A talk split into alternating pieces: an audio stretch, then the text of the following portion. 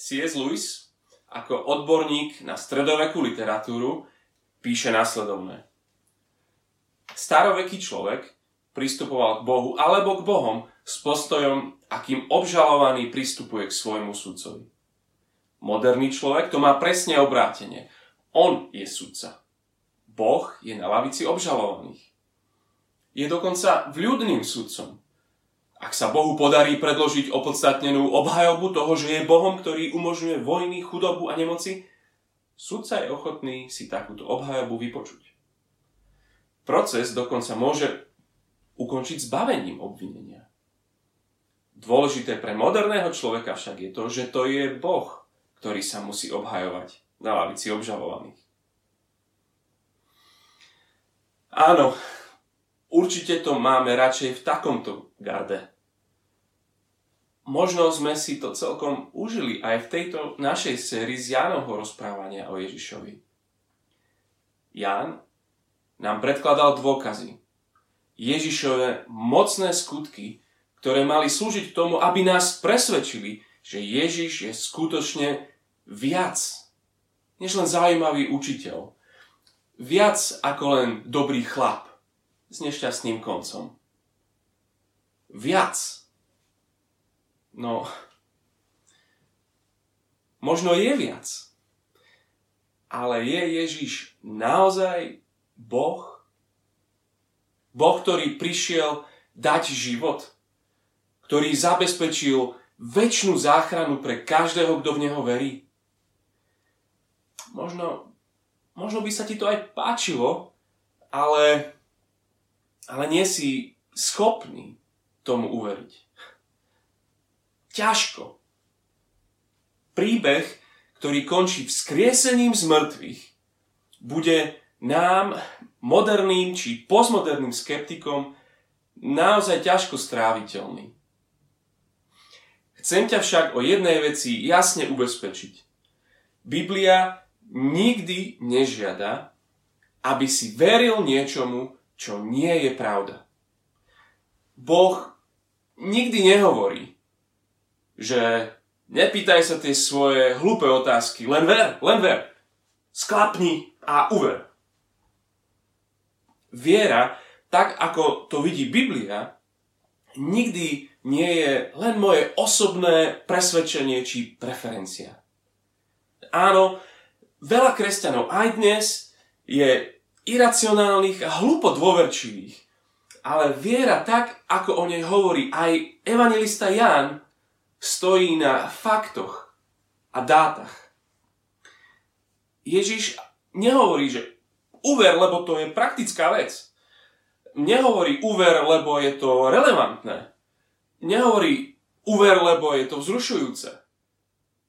Aj keď je to všetko z toho, dnes sa cení, ak je niekto úprimný či autentický.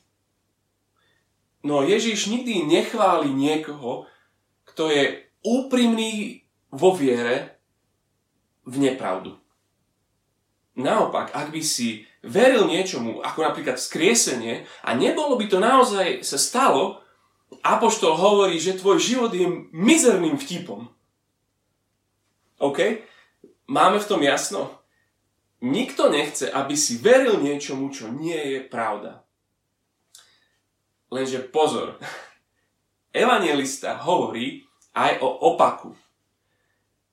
Ak pravdou niečo je, je bláznovstvom tomu neveriť. Neveriť je potom obrovskou rebeliou voči pravde dokonca voči Bohu samotnému. Ťažko veriť, či neveriť? Ide o veľa. A vášeň či úprimnosť nám tu proste nepostačí. Takže poďme na to. 20. kapitola Evangelium podľa Jána je súborom štyroch svedeckých výpovedí o vzkriesení Ježiša z Nazaretu. Výpovedí skeptikov, žien, mužov, ktorí sú o v dvojici či v skupine. Spája ich to, že veriť vo vzkriesenie sa im zdá nemožné ale nakoniec racionálne. Nemožné, ale racionálne. A to pritom Ježiš im to toľkokrát opakoval. Na tretí deň vstanem z mŕtvych. Na tretí deň vstanem z mŕtvych. Nikto tomu neveril. Nikto nestanoval tam v záhrade, kde bol pochovaný a odpočítaval minúty do nedelného rána. Nemali na to kategórie. Ježiš zomrel po bičovaní, po ukrižovaní, oni boli očitými svetkami. Boli tam, keď sa potvrdilo Ježišovo úmrtie. My by sme natočili EKG a videli by sme, že, že, že srdce nebije, že tam je rovná línia. Rímania sa uistili o smrti vrazením kopie do srdca. Je mŕtvý. Narýchlo pochovaný v nedalekom hrobe. Podobne ako ten Lazar, ktorého sme, o ktorom sme nedávno rozprávali. Zavinutý do plachty, zviazaný, tvár zabalená zvlášť, hrobka v záhrade, privalená kameňom. V sobotu je veľký sviatok, tak v nedelu ráno, čítam prvé dva verše z kapitoly 20, bol prvý deň po sobote, včas ráno, keď bola ešte tma. Prišla k hrobu Mária Magdaléna a videla, že kameň je od hrobu odvalený. Bežala teda a prišla k Šimonovi Petrovi a k druhému učeníkovi, ktorého mal Ježiš rád. A povedala im, vzali pána z hrobu a nevieme, kam ho položili.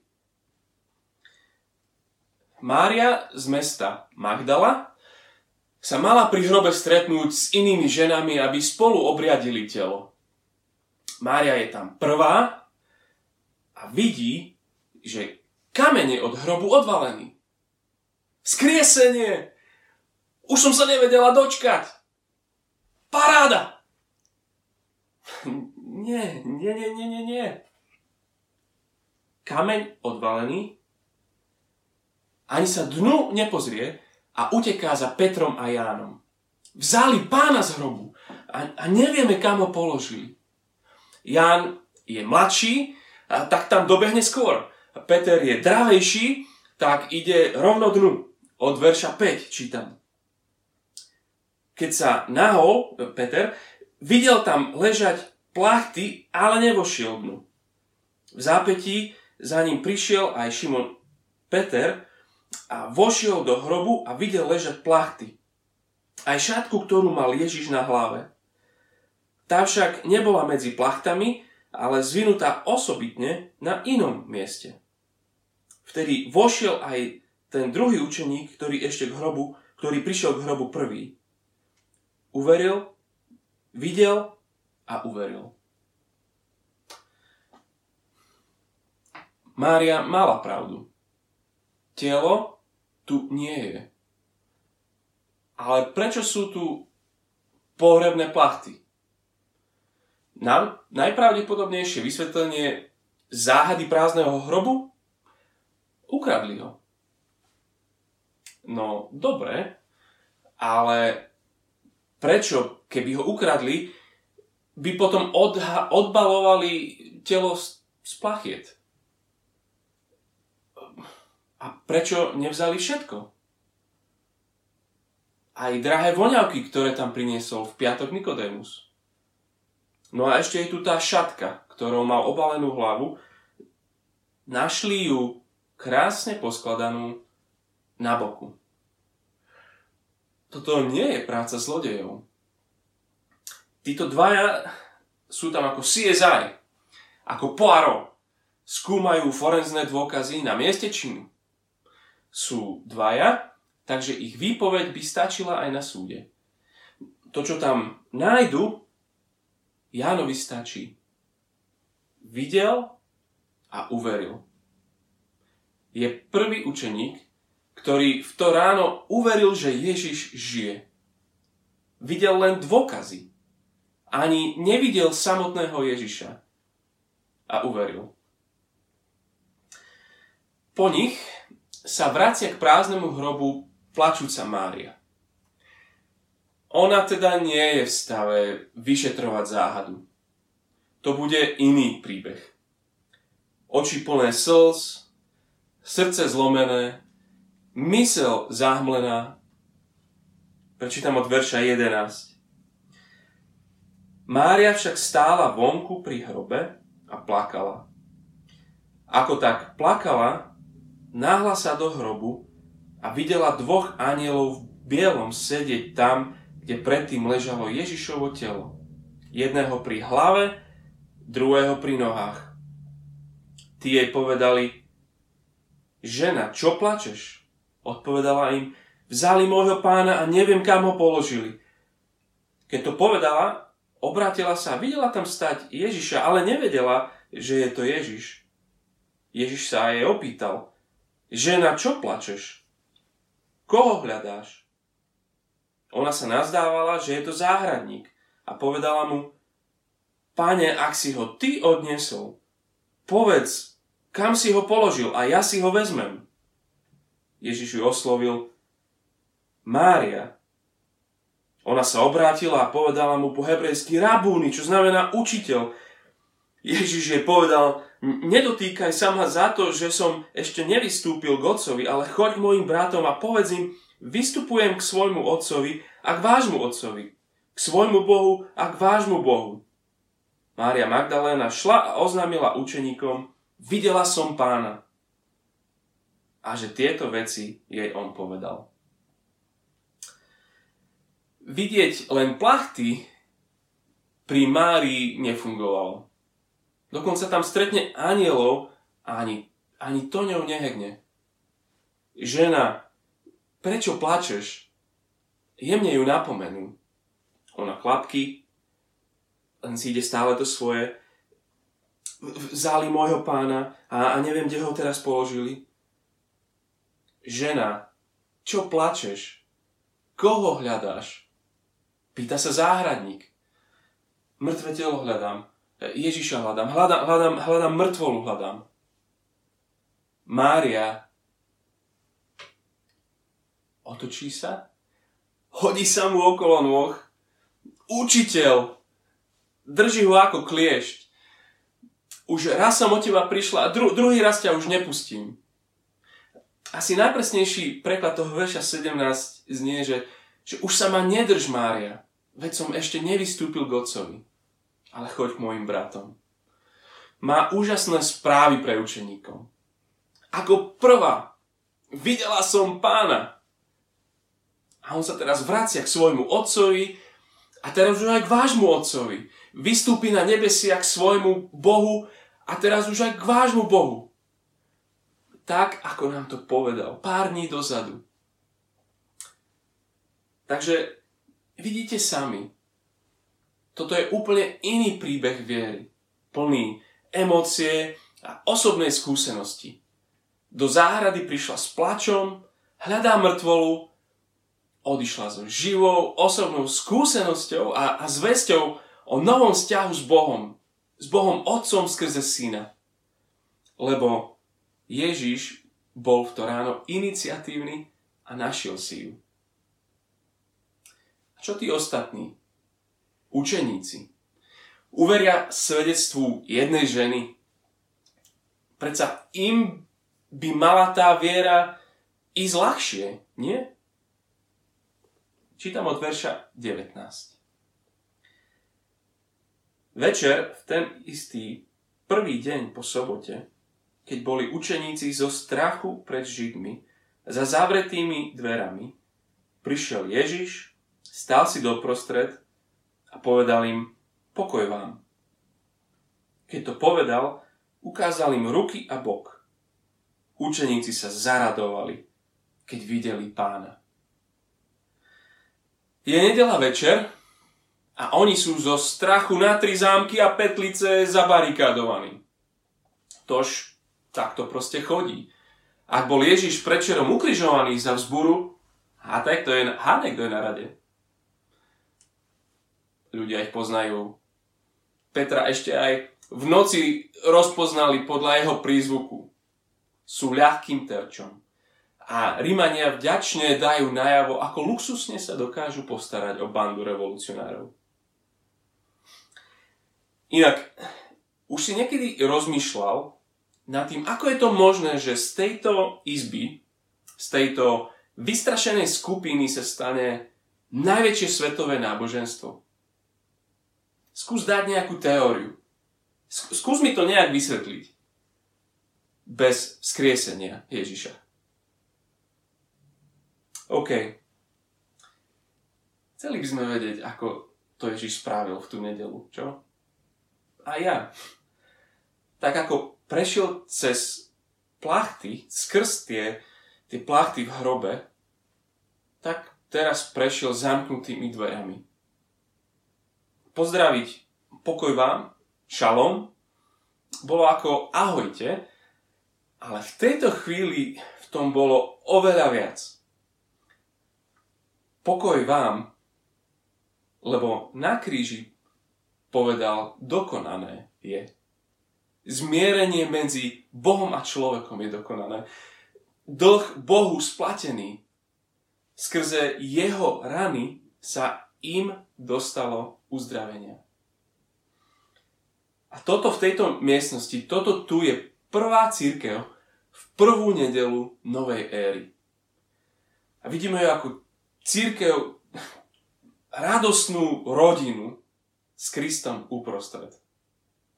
A Ježiš symbolicky, tak ako Boh pri stvorení prvého človeka, vdýchne Ducha Svetého a dá im poslanie naplniť zem touto zväzťou o Ježišovi.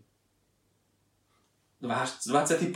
verš. Ako mňa poslal Otec, tak ja posielam vás. Jeden z nich, jeden z dvanástich, však pritom nebol.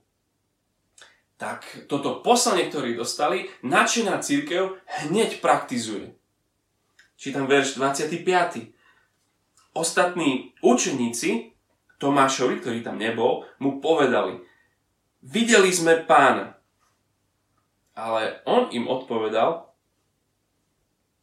pokiaľ neuvidím na jeho rukách stopy po klincoch ak nevložím prst do rán po klincoch a nevložím svoju ruku do jeho boku, neuverím. Tomáš je hlboko sklamaný skeptik. On naozaj veril, že Ježiš je Mesiáš, že on je naozaj Boh. Všetky jeho predstavy a sny sú teraz v troskách. Blá, blá, blá. Vy len chcete, aby to bola pravda. Vášnivo a úprimne veríte v niečo, čo nie je možné. Ale ja také nedokážem. Je to len vaša osobná iracionálna preferencia. Je to vaša mentálna barlička, ktorá vám pomáha prežiť ten strach z Rimanov. Ja vám poviem, aký, aký dôkaz ja chcem. Chcem dôkaz, že to isté telo, ktoré šlo do hrobu, že to isté telo vyšlo aj von. Ale žiadne, že, že vyhrabete nejaký hlas podobný Ježišovi. Nič také. Ukrižovaných je plno. Všetci ale vieme, že Ježiš mal jednu atypickú ranu na hrudi. Tento dôkaz chcem. Budem veriť, ak sa ja presvedčím, že to je pravda. Vám možno stačí urevaná Mária. Možno vám stačí zjavenie ducha v nedelu večer. Mne? Mne nie. Vidíte? Nikto tu neprichádza k viere rovnako. Každý má svoj príbeh. Všetky príbehy spájajú tie dve veci. Že pre nikoho uveriť nie je prirodzené a nikto tu neuverí bez racionálneho dôvodu. Ján preskúma, preskúma dôkazy v jaskynom hrobe. Máriu si našiel Ježiš v jej smútku, učeníkov prekvapil v ich strachu a Tomáš Sleduj očami od verša 26. Rovnaký čas, nedela večer, o týždeň. Rovnaký spôsob, zase cez zamknuté dvere. Rovnaký pozdrav, pokoj vám. A rovnako ukázal svoje zjazvené zápestia a rovnako zdvihol tričko. Tomáš. Stačí takto? Tomáš. A v podstate ho vyhreší. A nebuď neveriaci, ale veriaci. Na konci 27. verša. Ježiš vidí Tomášov cynizmus, vidí jeho strach, strach uveriť, pozná jeho otázky a aj tak prišiel. A tento skeptik uverí. Ani to by nemalo byť nemožné, aby skeptik uveril. Jeho vyznanie viery je osobné a hlboké zároveň. Je to vrchol Jánovej knihy. Čítame ho vo verši 28. Môj Boh a môj Pán. Ak Tomáš uveril, každý môže. Tomáš je dnes takým patronom všetkých úprimných pochybovačov a skeptikov. Neveriaci Tomáš. Aj nám je ľahko sa s ním stotožniť. Ak však počúvame text pozorne, možno by sme ho mali skôr nazvať zaťatý Tomáš. Tvrdohlavo odmieta očitých svetkov. Odmietal jednohlasné svedectvo prvej cirkvi. Oni mu svedčia, videli sme pána. Nie. To nemôže byť. To určite nie je pravda. Ja chcem vlastné dôkazy. Mne sa musí zjaviť samostatne. A tak posledné Ježišové slova sú skôr napomenutím takéhoto skeptika vo verši 29 čítame, že Ježiš mu odpovedal, uveril si, pretože si ma videl. Ježiš toto opakovane vyčíta ľuďom. Odmietajú. Neveria jeho slovám. Ale chcú ďalšie a ďalšie tie mocné znamenia. Ale len potom budem veriť, ke- keď uvidím. A tých znamení bolo mnoho. No okay, len Ježiš hovorí, že odchádza k Otcovi. A čo bude potom? Čo, čo ostatní? Čo ďalšie generácie? Čo my dnes? Ja aj ty sa budeme musieť spoľahnúť, tak ako sa mal Tomáš spoľahnúť, len na svedectvo tej prvej cirkvi. 29. verš končí slovami Blahoslavení, ktorí nevideli a uverili. Odteraz je toto spôsob, ako niekto uverí. Verš 30. Ježiš urobil pred očami svojich učeníkov ešte mnoho ďalších znamení, ktoré nie sú zapísané v tejto knihe. No tieto sú zapísané preto, aby ste uverili. My, čitatelia, aby sme uverili. Aby ste uverili, že Ježiš je Mesiáš, Boží syn. Aby ste vierou mali život v jeho mene. A tak naša viera, rovnako ako ich, má len jeden objekt. Ježiša. Ako im ani nám nie je prirodzené veriť, že Ježiš je Kristus, že je Boží syn ako ich, aj tá naša viera je racionálna. Ježiš nás nikdy nepozýva veriť niečomu, čo nie je pravda. A rovnako ako im, vo chvíli, keď sa vo svojej aj slabej viere spolahneš na Ježiša, získaš nový život. Je niečo, čo ti v tom bráni spolahnúť sa, uveriť, že to je pravda. Nie len tá intelektuálna, ale bytosne existenčná pravda pre teba. Môžeš Bohu v modlitbe povedať všetky svoje otázky. A možno mu aj vyznať, ak vidíš, že si tiež zaťatý a rozhodnutý neveriť mu. Ježiš, môj pán a môj Boh. Som tvoj.